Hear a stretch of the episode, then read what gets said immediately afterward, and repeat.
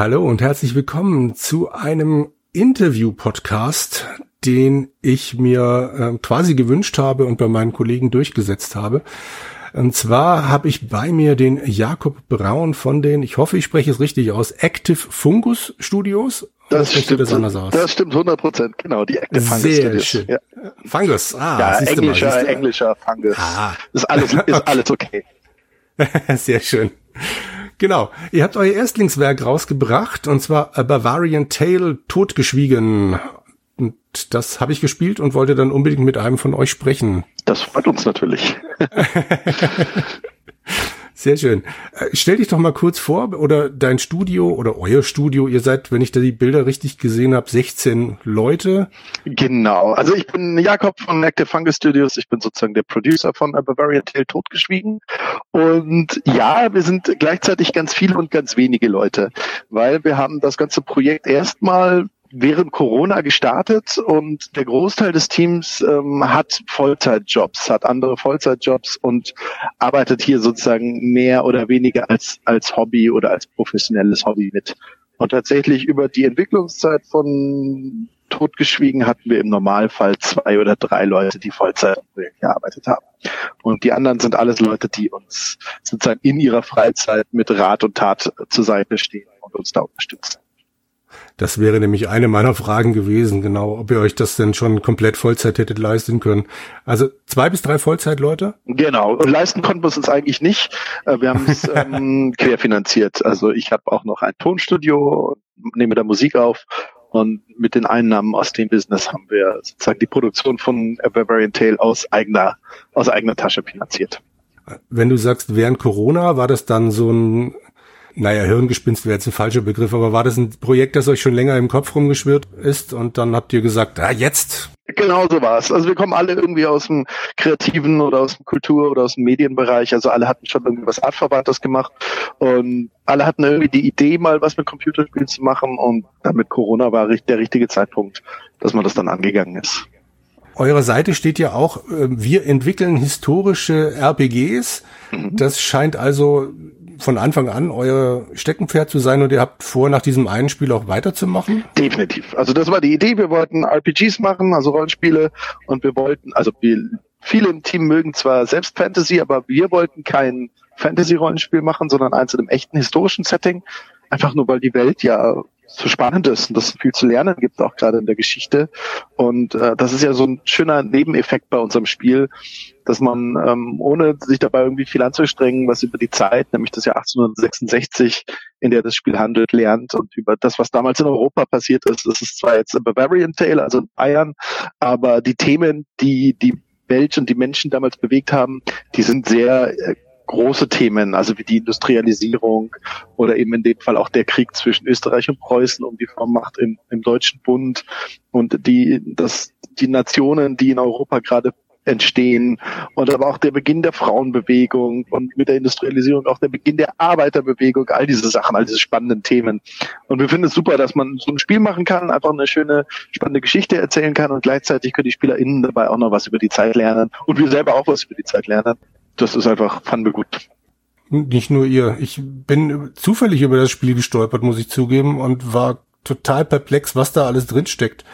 Also gerade gerade was du meintest mit dem Krieg, das war mir komplett so nicht bekannt. Also wahrscheinlich habe ich es irgendwann in der Schule mal gehört und dann wieder vergessen. Genau. Also ja. man lernt echt wahnsinnig viel nebenbei. Ach, das freut uns, das freut uns. ja. wie du schon gemeint hast, 1866, 1866 Bayern, kleiner Ort. Wolpertshofen habe ich jetzt so nicht gefunden, wenn ich es eingegeben habe. Also scheint ihr euch den Ort ausgedacht zu haben? Genau, also der Ort und auch die Geschichte ist, äh, ist erfunden. Aber es kommen natürlich viele Leute vor. Ähm, ähm, Lassalle, Ferdinand Lassalle kommt, wird viel, zum Beispiel viel erwähnt, aber auch ein, mhm. ein Räuber, der tatsächlich damals die Gegend unsicher gemacht hat, Johann Pascolini, der ist im Übrigen der Onkel von ähm, vom Kneißl. Den Kneißl kennt man ja in Bayern so ein bisschen als gleichzeitig Räuber und ein bisschen Volksheld. Der Pascolini ist da etwas unbekannter, aber auch eine echte historische Figur. Die kommen da auch vor. Das habe ich auch alles nachlesen müssen, aber ich, wie gesagt, ich war so fasziniert und angefuttert, dass ich dann gesagt habe, das will ich wissen. Also sehr, sehr schön gemacht. Schön, dann hat's perfekt funktioniert. Genauso soll es sein. genau. Ich habe äh, auf eurer Steam-Seite dann noch gesehen, da gibt's noch ein paar kleinere Überreste. Ihr wolltet das ursprünglich mal zweiteilig machen, dieses Spiel? Genau, also wir hatten ganz am Anfang gedacht, wir äh, sollten uns nicht übernehmen und lieber die Geschichte in zwei Teilen rausbringen. Und dann irgendwann haben wir gemerkt, nee, halt, wir, wir kriegen das gut hin, wir kriegen die Geschichte in einem Teil erzählt. Und dann fanden wir das eigentlich die viel befriedigendere Lösung, nicht mit dem Cliffhanger aufzuhören, sondern dass man den Fall auch in einer in einer Geschichte ablösen, äh, abschließen kann. Auf jeden Fall. Ihr habt das Ding auch recht schnell als Early Access, also ich weiß nicht recht schnell, ihr habt während Corona angefangen, aber ihr ja, habt vor einem halben Jahr ungefähr eine Early Access Version rausgebracht. Sogar oder? schon vor einem Jahr, ja. Ah, ähm, okay. Mhm. Das muss man aber sagen, das äh, war sicher nicht die beste Idee, die wir hatten, aber wir mussten also wie Steam und wie Marketing funktioniert, mussten wir erst äh, äh, mühsam lernen und machen immer noch sehr viel Fehler, was den Bereich angeht. Und dass wir das vor einem Jahr schon rausgebracht haben, da war das Problem für uns als so kleines Team äh, und dann ein Spiel mit zehn Stunden Spielzeit, aber man kann auch locker 20 drin verbringen, ist unser Hauptproblem, dass wir das nicht ausgiebig getestet kriegen. Es ist egal, ähm, wenn wir ein Update bringen, müssten wir ein paar hundert Stunden Spielzeit jedes Mal investieren, um wieder alles ausgiebig getestet zu haben. Und dann war unsere Idee, das halt über einen Early Access mit der Community zusammen zu machen. Und das hat auch ganz wunderbar funktioniert. Da haben wir tolles Feedback gekriegt, da haben wir ganz viel Support gekriegt. Aber aus einer Marketingstrategie oder aus der Frage, wie man ein Spiel am besten auf Steam vermarktet, war das eine eher doofe Idee. Das würden wir jetzt nicht nochmal so machen. Wobei es gab einige Streams oder zumindest auf YouTube habe ich dann, nachdem ich selber dann gespielt habe, nachgeguckt und es gab einige Leute, die das quasi dann während dieses Early Access komplett durchgespielt haben. Genau. Ja. Und das, das hat euch bestimmt auch nicht geschadet, oder? Das hat uns nicht geschadet, aber der Steam-Algorithmus ist natürlich das, was man bedienen muss. Und der Steam-Algorithmus hat dann sich relativ, weil wir äh, nicht großartig Werbung gemacht haben und auch nicht so großartig rumerzählt haben, als wir diesen Early Access gestartet haben, aber eher so ein bisschen stiller Release. Und ähm, der Steam-Algorithmus denkt dann ganz schnell, aha, so spannend, ich habe das Spiel ein paar Leuten gezeigt, aber es kommt nicht so gut an, scheint nicht so spannend zu sein. Und damit ähm, hat man dann nicht mehr so viel Reichweite und der erreicht einfach nicht mehr so viele Leute, was natürlich schade ist, was wir jetzt auf die Art und Weise halt gelernt haben. Ja, okay, klar. In, in diesen frühen Fassungen habe ich gesehen, sind die Menüs noch anders angeordnet oder diese Multiple-Choice-Frage-Antwort-Dinger. Ja. War das dann wegen des Feedbacks, dass ihr das geändert habt? Oder habt ihr selber von Anfang an gesagt, hm, irgendwie passt das nicht? Nein, nein, das war, wir haben es anders probiert. War erstmal waren die, die Dialoge unten am Bildschirm angezeigt und dann haben wir aufgrund des Feedbacks aus der Community gesagt, haben wir bis rum experimentiert, was, was, was gut funktioniert und haben festgestellt, dass auf der Seite etwas schmalere äh, Darstellung ist für die Lesbarkeit viel besser. Also wir hatten es vor unten am Bildschirm, dann hat man ja relativ langen Text immer von links nach rechts zu lesen und man ist ja sowohl in der Zeitung, aber als auch auf dem Tablet oder Handy gewohnt, eher so kleine kurze Blöcke zu lesen. Und dann haben wir gesagt, ja, dann das ist ja vielleicht gar keine ganz doofe Idee, dann äh, machen wir es doch genauso und haben uns da orientiert. Wir haben noch gar nicht erwähnt, mein Fehler, was für eine, also wir haben erwähnt, was für eine Art von Spiel es ist, aber nicht, wie das funktioniert. Ihr habt ja tatsächlich dann eine eigene 3D-Engine gebaut? Nein, wir haben keine Engine gebaut. Also ich kann mal noch mal kurz einen Abriss. Also es ist ein Third-Person-Detektiv-Rollenspiel. Ähm, das heißt, man ist in einer schönen 3D-Welt. Wir haben einen wie gesagt, fiktiven Ort in Bayern nachgebaut und man quatscht mit den Leuten da, man sucht nach Spuren, ähm, man hat Konfrontationen mit den Leuten, wo man Informationen, die man gesammelt hat und Spuren, die man gefunden hat, einsetzen kann, um irgendwas zu erreichen und man kann sich auch mit Wachen und Räubern prügeln oder besser gesagt sich vor ihnen verstecken oder auch weglaufen. Weglaufen funktioniert tatsächlich immer ganz wunderbar. Unsere Wachen sind nicht so besonders klug. Genau, und man hat Skills, also Eigenschaften, äh, die man aufleveln kann und die man in Skill-Checks, also ähnlich wie bei einem Pen-and-Paper-Rollenspiel, ähm, einsetzen kann, um sozusagen irgendwelche Sachen zu erreichen, Leute von irgendwas zu überzeugen oder eine Tür zu öffnen oder ein Schloss zu knacken oder was auch immer. Genau, das ist, das ist unser Spielprinzip. Und die Engine war also gar nicht von euch? Das ist die Unreal Engine, also das ist eine ganz äh, ah, okay. äh, große, äh, eine, genau. Nein, äh, selber eine Engine zu bauen wäre weit über unsere Fähigkeiten. Und auch, auch nicht unbedingt unser Interesse. Also wir sind sehr froh, dass man da auf ein funktionierendes technisches Framework zurückgreifen kann.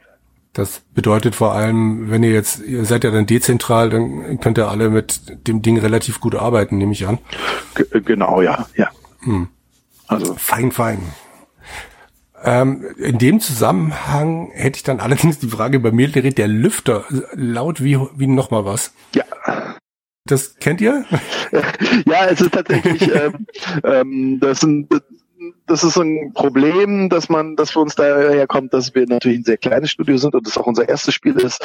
Ähm, ein Spiel richtig gut zu optimieren, ist ein ganz schön schwieriger Prozess. Und da gibt es ein bestimmtes Niveau, was wir erreichen, also wo wir auch wissen, da können wir noch ein bisschen mehr rausholen. Aber auf, äh, auf dem Niveau, wie das große Gaming-Studios können, werden wir das nicht hinbekommen. Das heißt, ähm, man braucht schon einen Gaming-PC, um unser Spiel zu spielen. Und da sind wir auch ganz, ganz offen. Es gibt viele Bereiche, wo wir, vieles haben wir selbst designt, aber in bestimmten Bereichen, wie zum Beispiel bei der Vegetation, haben wir auch fertige Asset Packs gekauft, die äh, auf unsere Vegetation gepasst haben und die natürlich noch angepasst und so weiter. Aber dadurch haben wir auch gar nicht die Möglichkeit, es bis zum allerletzten Punkt so perfekt durchzuoptimieren, weil einfach zu viele unterschiedliche Quellen die Assets produziert haben, die in unserem Spiel sind. Wäre schöner und können wir beim nächsten Spiel dann definitiv besser. und äh, wir werden auch für das Spiel noch die eine oder andere Optimierung, wir arbeiten immer noch dran, ähm, rausholen. Aber für den ersten Teil ist da so ein bestimmtes Limit für uns gesetzt, wie weit wir das wahrscheinlich schaffen werden, wie weit das möglich ist im Setting. Du, ich bin eh fasziniert. Ich habe das Ganze angefangen zwei Wochen, bevor es dann aus dem Early Access raus ist. Und seither kamen ja ständig Updates. Also was ihr da immer noch reinsteckt, total faszinierend. Ja, da wird es auch weitergehen. Für uns ist das ja also zum Herzensangelegenheit, aber natürlich auch ist jetzt der von Release und die vielen Leute, die es spielen, sind natürlich auch äh, eine super Möglichkeit für uns, ganz viel zu lernen und ganz viel in Zukunft besser zu machen. Ich habe auch gesehen, ihr versucht noch, das Spiel in viele Sprachen zu übersetzen. Genau, da sind wir dran, auch wieder mit Community-Hilfe. Gab es denn überhaupt Rückmeldungen so deutschlandweit, was die Sprachausgabe betrifft? Ja, wir wissen, dass 70, 75 Prozent spielen auf Deutsch und dann ähm, der Großteil des Restes spielt auf Englisch. Englisch mit bayerischer Sprachausgabe, stelle ich mir auch lustig vor. Ich glaube tatsächlich, das wäre, wenn ich, äh, wenn ich auf Englisch spielen würde, das werden wir sicher auch nochmal schreiben jetzt, weil da haben wir gerade nochmal ein paar Verbesserungen gebracht, dass es auch schön funktioniert. Tatsächlich, äh, ich glaube, das ist die witzigste Art, das Spiel zu spielen, wenn man eigentlich englischsprachig ist, ist mit englischen Untertiteln bayerische Sprachausgabe zu spielen. Das funktioniert inzwischen auch bei Netflix-Serien, wie was weiß ich, Narcos oder so, mhm. wo es ja auch im, ich glaube, Portugiesisch im Original ist oder ich weiß es Spanisch, ich weiß es nicht genau, aber sie einfach nur auch auf Englisch nur untertitelt haben. Und es bringt natürlich den Flair und das Feeling so massiv rüber. Wie absurd ist es, ein Spiel in Lateinamerika spielen zu haben und die sprechen alle Englisch. Ähm, oder Film in dem Fall. Und deswegen wäre es natürlich, glaube ich, für unser Spiel eigentlich auch am witzigsten. Englische Untertitel, bayerische Sprachausgabe, wenn man, wenn man kein, kein Deutsch kann, ist, glaube ich, die beste Variante. Werde ich mal noch ausprobieren, das stimmt. Aber wenn wir gerade schon bei witzig sind, die Nebenquests, die sind ja, also ich meine, eine Nebenquest hauptsächlich, die ist ja sehr, sehr humorig geraten. Und umgekehrt habt ihr ja wahnsinnig ernste Themen. Wie habt ihr da die Balance gefunden? Oder, also ich würde mal sagen, der Schwerpunkt ist ja eher ernst und dann halt so ab und zu die Auflockerungen. War euch das wichtig, da noch was einzubauen, damit es nicht ganz so boah, schwer wird? Wir wollen ja nicht nur deprimieren.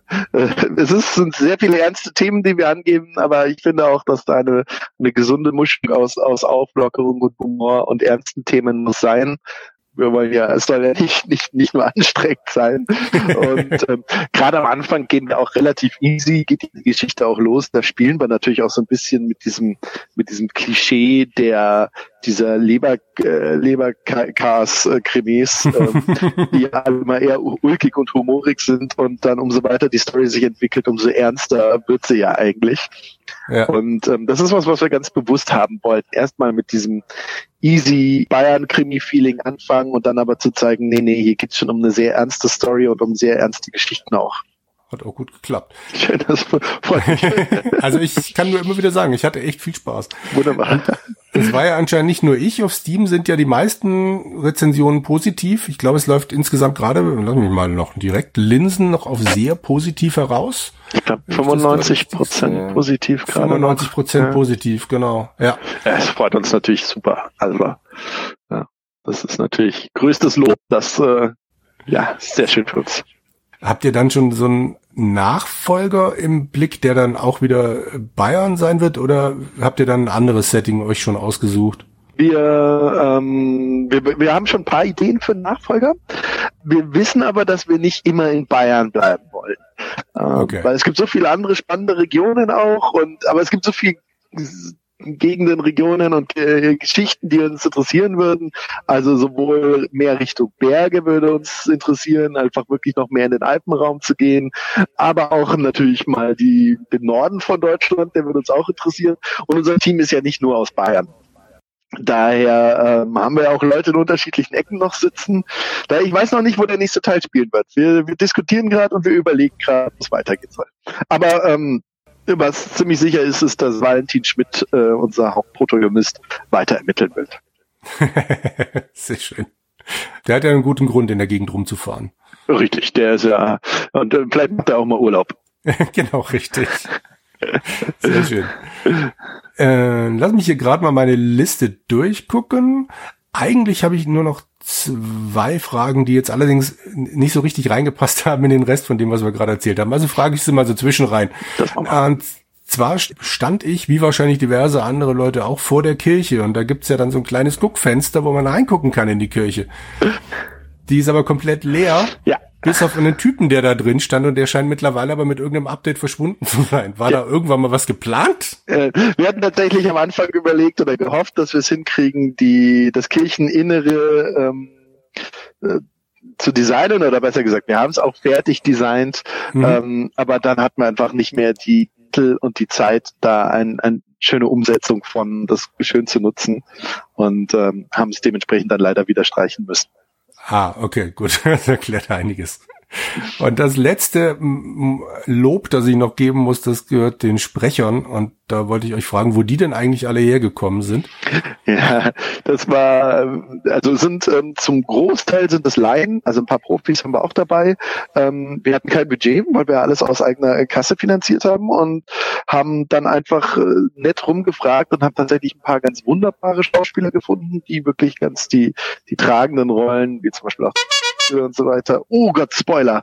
Ah, da musst du Spoilerwarnung davor hauen. Da musst du, du musst bei den Text unbedingt Spoilerwarnung hauen. Alles klar.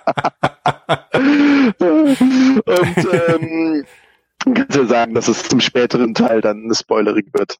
Und ähm, also da haben wir ein paar tolle Schauspieler gefunden, die tatsächlich unsere tragenden Rollen ähm, gemacht haben. Und dann haben wir auch äh, so Laien Theaterbühnen auf dem bayerischen Land äh, einfach gefragt, die ja während Corona mhm. auch nicht spielen konnten und haben da auch ein paar ganz tolle, urige Charaktere einfach gefunden und äh, natürlich der eine oder andere und die eine oder andere aus dem Team spricht auch eine Rolle. Ja, ist toll. Also ergänzt sich fantastisch. Grundsätzlich würde ich sagen, sprechen sie nicht alle so, als würden sie aus einem und demselben Kaff in 1866 kommen, aber so es ist, äh, es ist, ist sehr spaßig. Also sie, sind, sie sind tatsächlich weit verstreut. Äh, die Dialekte sind wild durcheinander gewürfelt. Ähm, ja. Eigentlich müssten wir ja hier ähm, Dachauer Moor, die Ecke, den Dialekt komplett im Spiel haben, aber das haben wir natürlich nicht hingekriegt. Ähm, Nein. Naja. Aber es, also mir hat sehr viel Spaß gemacht. Das ist auch, ist auch super interessant für uns zu sehen, weil wir immer wieder Leute haben, die, also viele Leute sind ja super begeistert von der Sprachausgabe. Es gibt auch immer wieder Leute, die sagen, äh, man merkt ja, das sind ja überhaupt keine Bayern. Und das sind meistens dann auch Bayern. Ähm, die bayerischen Dialekte sind so unterschiedlich, dass, also selbst für mich kommen, mir kamen beim, beim Recorden manche der Dialekte eigenartig vor. Ähm, aber nein, das ist einfach nur in unterschiedlichen Regionen, wie unterschiedlich man in unterschiedlichen Regionen von Bayern spricht. Und ähm, klar gibt es dann immer mal wieder den einen oder anderen aus Bayern, der die dann denkt, äh, so spreche ich aber gar nicht. und äh, es ist halt äh, tatsächlich einfach nur drei Orte weiter und über den Fluss. Deswegen ist es schon wieder komplett anders. Ja, natürlich. Also ich finde super. Und wie du schon sagst, also gerade bei eurem Budget beziehungsweise gar kein Budget, fantastisch. Ja, wir sind super zufrieden. Also ja. die haben alle einen tollen Job gemacht. Da hat uns natürlich geholfen, dass wir eigentlich aus dem, also dass ich auch aus dem Tontechnikbereich komme. Das heißt, wir hatten die Technik dafür und auch schon die Erfahrung, mhm. um, um die Leute halt auch zu coachen und zu supporten bei den, bei den Recording Sessions. Nö, dann bin ich tatsächlich durch mit meiner Liste und äh, bin dir sehr, sehr dankbar, dass ihr, dass du die Zeit gefunden hast. Gibt es noch irgendwas, was du loswerden möchtest?